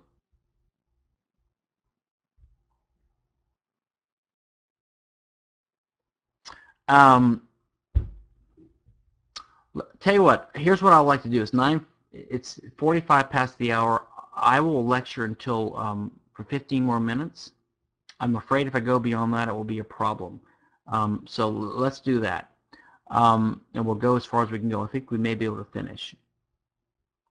Um, if you read some of the articles I've posted that I've written and others, um, there's a big debate among libertarians about whether restitution or punishment is the right uh, approach. My approach is this. There is a right to punish, and the reason is because the victim of the punishment is an aggressor and has he has no right to object to being punished because the same rule of action is being used by his victim that he used against the victim. However, I do believe that in any free society, there are many reasons to think that restitution would dominate, predominate, and that punishment would be very uh, rarely applied, uh, except in an ad hoc way or by, you know, in the heat of the moment. And in those cases, maybe they'd be forgiven, but it'd be sort of a quasi-legal thing, and uh, but it would be minimized by insurance agency um, uh, rules and by the default norms of society.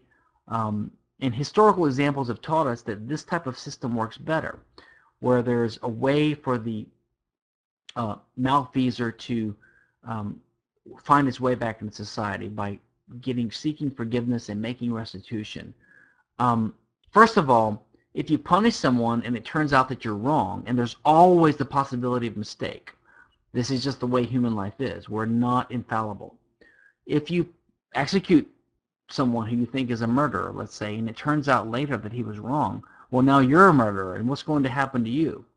Um, if you imprison someone for 30 years and find out that he was not really guilty of rape and you have to set him free, how much restitution would have to be paid to him, or how much punishment could he impose on you? So I think that um, our, um, Randy Barnett, for example, has made a good argument that the standard of proof would be different for these types of punishments. Let me, let me explain what I mean by this. Um, in law, you'll hear about the burden of proof. The burden is who has to come up with the proof to win their case. So if I sue you for hurting me, I'm making the claim. I've got to prove you hurt me for, for me to win some kind of uh, damage against you. Um, the standard of proof is how high the burden of proof is. So you have preponderance, which is 51%. Clear and convincing evidence, which is, I don't know, 75%. And you have beyond the shadow of a doubt, or beyond a reasonable doubt, which is like, you know, 98%, something like that. So you have different standards of proof. Now there's good arguments to why if you're going to incarcerate someone or physically punish them or murder or execute them, you would need to have basically 99% proof or even more beyond a shadow of a doubt, which is hard to hard to prove. But if you're just arguing over who owns a piece of property, which is all it really comes down to in a case of restitution, because in restitution you're saying the victim is saying, I want $15,000 of your property. And the victim and the, and, the, and the aggressor is saying, no, I want to keep it. So then the question is, who owns it? So in a way, the, you know, the burden has to be on the victim because he's one to change the, the status quo. The burden is on the victim. But the, the standard of proof can be preponderance because if he's got a better claim to it, he should get it. So if he can show that it's more likely than not that, that the aggressor raped her or robbed her or whatever, he should have to pay the $15,000. And the consequences of making a mistake are not nearly as bad. If you turn, if you find out 10 years later that the alleged victim was uh, was lying, and you want to remedy your mistake, you can just, you know, repay the guy's money with some damage or something. But he's not dead, and he's not been in jail for 10 years. So there's a lot of reasons why it's much more costly to have a punitive system. Uh, and also there's reasons to believe it's not as effective at reforming human behavior and having a good system in society that works well because of historical examples we have of like Iceland and Ireland which uh, Rothbard and David Friedman give in some of their books which is what I mentioned here about the Mangeld idea. You know, pay Mangeld means mangold. Just you know, if you murder someone, then you have to pay the amount of gold or money worth their life. And of course it doesn't bring them back to life, but neither does punishing the, the aggressor. Um, Now that said, I don't, I don't, I don't, because I do believe restitution is better and would predominate in a libertarian society, it does not mean that there is not a right to punishment or that it's not useful. And if, my personal view is this. We have to conceive of the right to punish of the victim as the primary right, even if we have a system where they are not as um, uh, able to exercise it because of prophylactic reasons or because it's too costly. But we can at least tell the jury, listen, this victim would have the right to uh, retaliate proportionally against the um, the aggressor. So use that conceptual mentality, you know, the, the, the conceptual device of how much force they could use to come up with with some kind of monetary damages award. So at least they have some guidance as opposed to now when they just said figure out a number. It's totally arbitrary. And this, by the way, would solve the millionaire problem. You probably heard the um, some people object to the idea of restitution or the libertarian idea. They've said that, well, if you have to pay a penalty for murdering someone, then Bill Gates could murder, you know, 100 people and just pay the penalty and be scot-free. Well, according to my conception, he could not because what you would tell the jury is, imagine the victim has the right to use force against Bill Gates to punish him, to do what he did to her. How much money could he extract from Bill in a hypothetical negotiation? Okay? Um, and of course, a billionaire would be willing to pay billions of dollars to get out of uh, being tortured and, and murdered and executed. And so basically, this type of uh, paradigm would allow you to inflict a higher punishment on a rich murderer. And there's nothing wrong with that. Now, Patrick says, can I punish him if I want to? Look, again, we cannot armchair these things. I think that what would happen is you would have a society develop in a free society where um, punishment would be extremely expensive, and I don't think it would be institutionally supported in almost every case. Maybe in rare cases, but I doubt it. Insurance agencies and others would not support that. So you would be on your own. And if you did it on your own, you'd be an outlaw. And you'd be breaking the law to do this. Could you get away with it?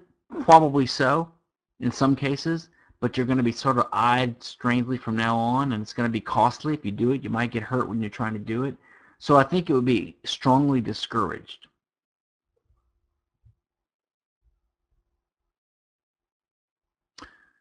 Um, okay. I actually don't think I can finish because we have a lot left to cover. But let me see what, what ground I can make. And we're switching to another topic now. And this is important background for um, for understanding um, the way all these things uh, play out. Um, most of you have probably heard of legal positivism, and you might have heard of logical positivism. The, re the reason I put them together is because there is a link, I believe, which is not um, widely appreciated. It's not widely appreciated among non-libertarians because they have confused notions of norms and what the law should be and the way things should work.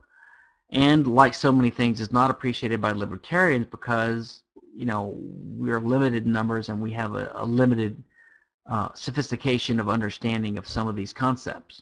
So like a lot of things in libertarianism, libertarians are better on the principles, but we're kind of scattered and maybe ignorant of detailed knowledge of legal topics and other topics. And lawyers and legal theorists are the opposite. They're good at these topics, but they're uninformed by the right economic ideas. So you rarely have a good, solid, legally informed, and yet libertarian and Austrian solid uh, analysis of something. And this is an example of that, I believe. Um, let me just go first into legal positivism. Let me, let me explain why I'm bringing this up. Um, so legal positivism is another thing that's widely confused in libertarian circles. Um, the common formulation you'll hear is that this is the idea of legal positivism. Legal positivism is the idea that we can separate law and morals. Now, I'll be honest. I think this is almost nonsense talk. It's like metaphorical talk that doesn't make a lot of sense. I mean, I don't know what it means to separate law and morals. I mean, you can't, you don't pick up a fork and separate them like you separate meatballs from spaghetti. Um, I think what they're saying is you cannot recognize something as being a law if you don't first ask whether it's legitimate or not. Now, the problem here is this. These guys are not libertarians. So their concept of legitimacy is not what ours is. Their, their concept of legitimacy is either quasi-statist or usually it's inherently procedural because they don't resort to a natural rights, solid, consistent framework like we do. Their only concept of legitimacy is process. How did you arrive at this law? So then they start devolving into the form of the law, who authored it, is it legislation, is it um, blessed by the king, did God conform, is it conform to God's law, things like, so they're all over the map, partly because they're not libertarian. Now, in a way, I think libertarians could have a in opposition to legal positivism um, if they wanted to, because we could just say anything is not law if it's illegitimate. And we have a clear concept of legitimacy. That is anything compliance with the non-aggression principle. I mean, we can say that. Um, the problem is, when you analyze real societies, you do have the phenomena of an institutionalized set of norms that are backed up by the force of society or the state or whatever the legal system is. And when you don't have a libertarian society, sometimes you have norms that are enforced that are not compatible with libertarian principles. So the question is, what do you call these things? Now, most people call them laws. So there's a law against smoking marijuana or selling cocaine in the U.S. There's a law against not paying your income taxes. Now, the strict natural law theorists would say, well, there's not a law against it because that's not a law, because it's not um, consistent with natural rights. Except they don't really believe that because they're not libertarians. So all they can say is it's not compatible with the right procedure or something like that. So they're all over the map. My personal view is that legal realism or legal positivism in that sense makes perfect sense and is perfectly compatible with libertarianism.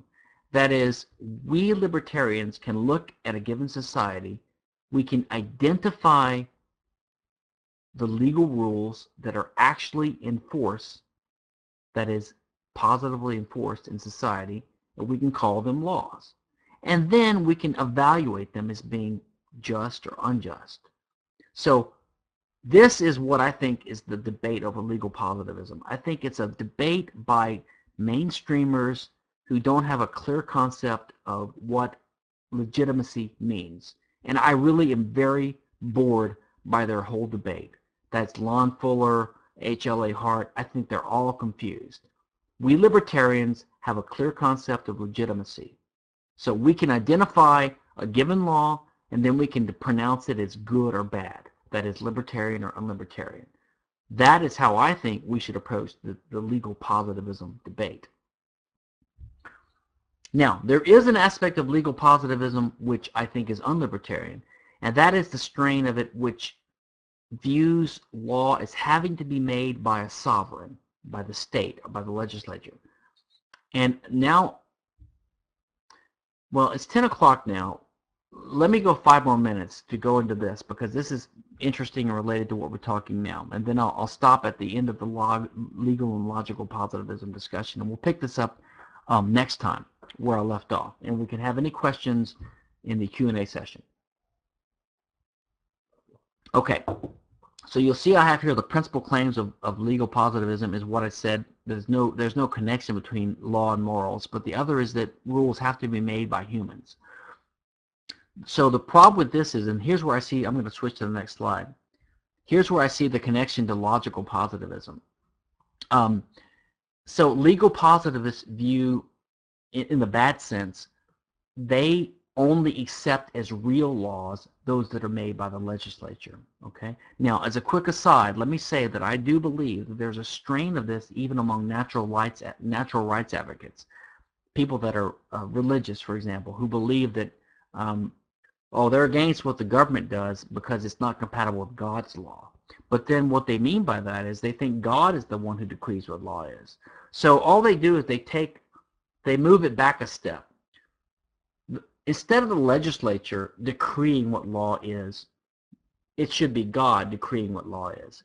But all these people have a similar idea that there's some authority or source out there that's above and greater than them that can decree and make law.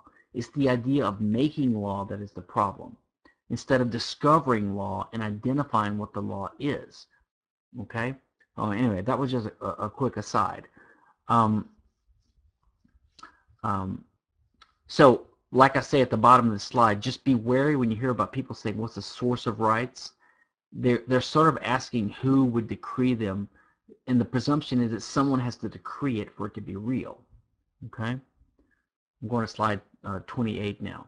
Um, um, this is a little detour. Let me go into this really quickly. There's a this is compatible with legal positivism. There's a there's an idea called legal realism. This is the idea that the way we think of what law is is to think of the way um, what the consequences to you are if you disobey that that uh, announced rule of the government. And this was the idea of Holmes. He's got this thing called the bad man theory of the law. Let me change the page and talk about this.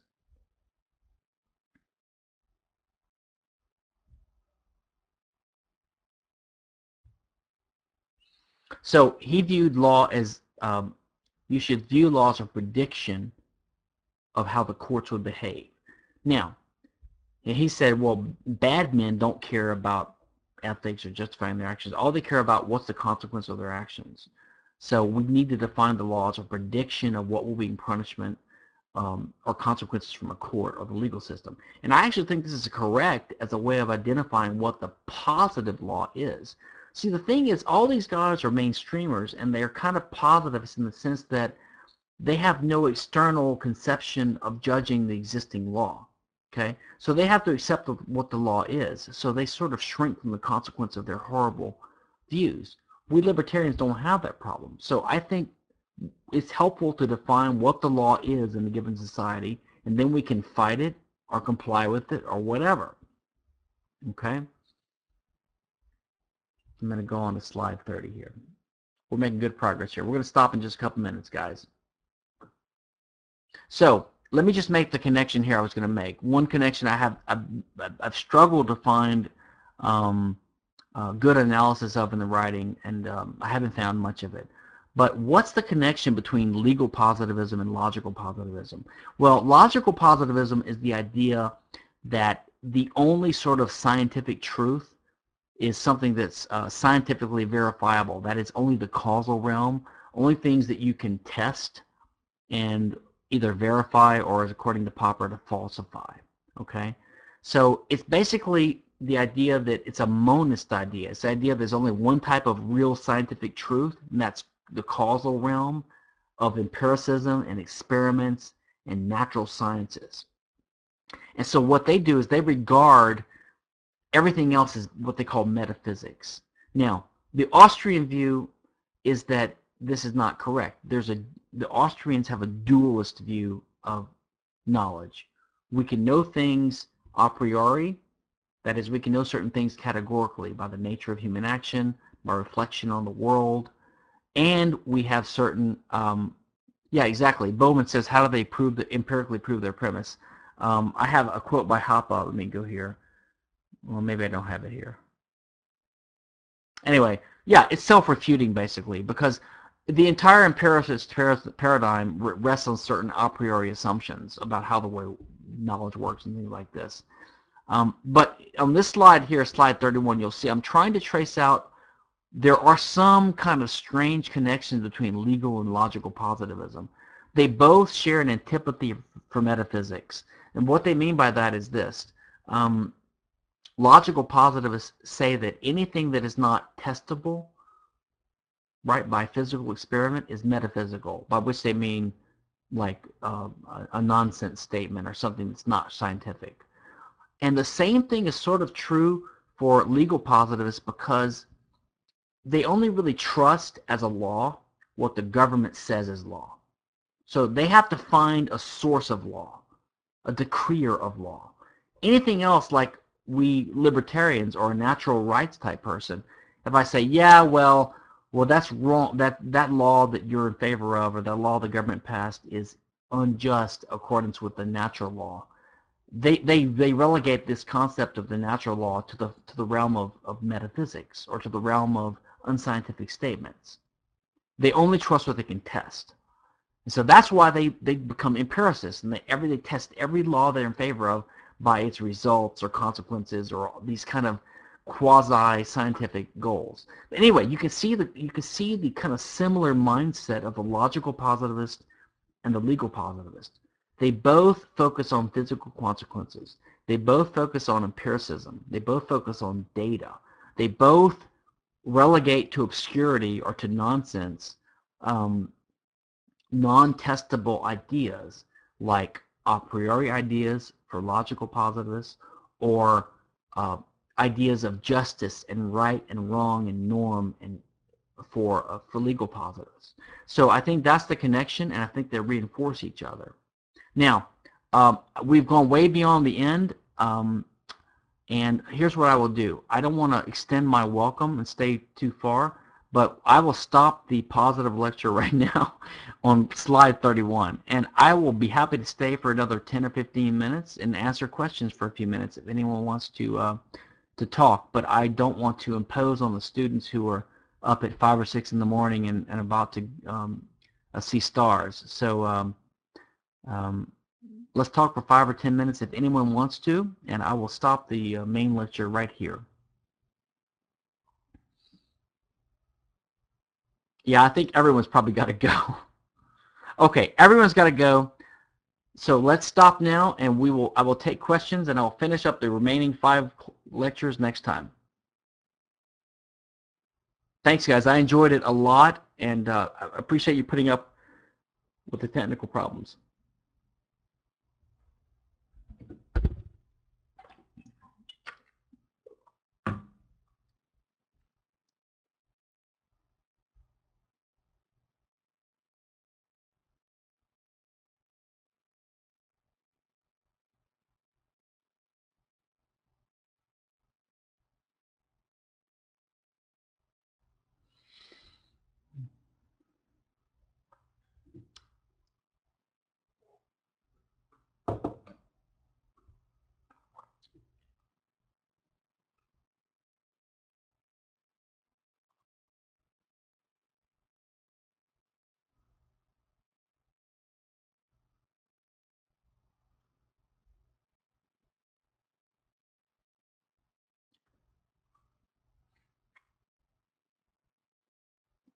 Um, Alex, on limited liability, um, I intend to address that in the, um, I forgot, honestly forget at this point which lecture, but um, um, I think it's actually fine, and I'll explain why later.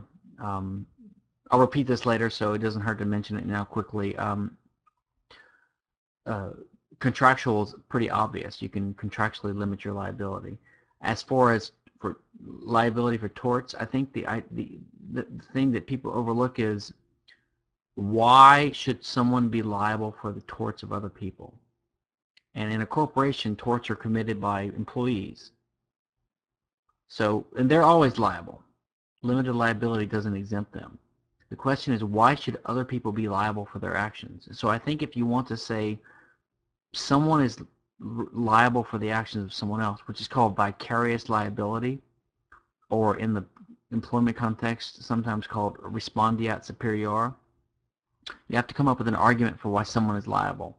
And if you will look at the um, literature, especially the left libertarian literature, I think they have done a terrible job of understanding the, um, the situation, the um, um the way the world works, and um, and coming up with an argument that will give liability to shareholders, I guess, is what they want. Um, you have to have a reason. And, you know, I haven't seen a good reason for why a shareholder, as a shareholder, should be liable for the actions of employees, for torts of employees of a company he owns shares in. Sure, I agree, Jock, and, and I would, you know, of course, we're all against the state granting this.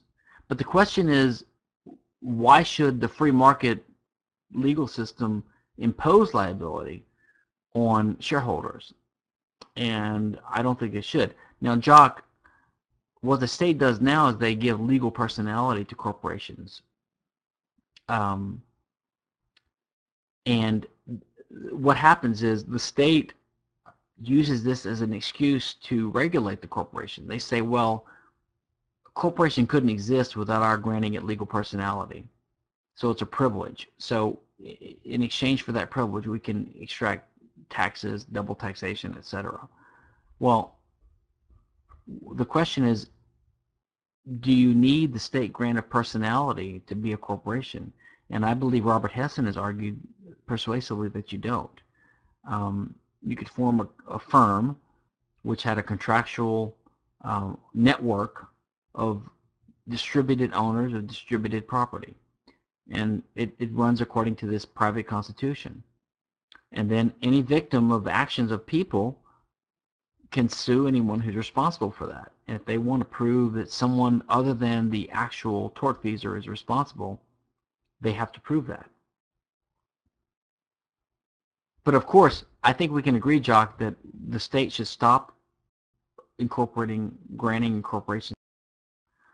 All right, guys, I think I better stop now. Uh, so I enjoyed it, and I know it froze again, so we're testing the technology here. So I will see you guys on Wednesday at 7 p.m. London time, and then again next Monday. Enjoyed it. Have a good week.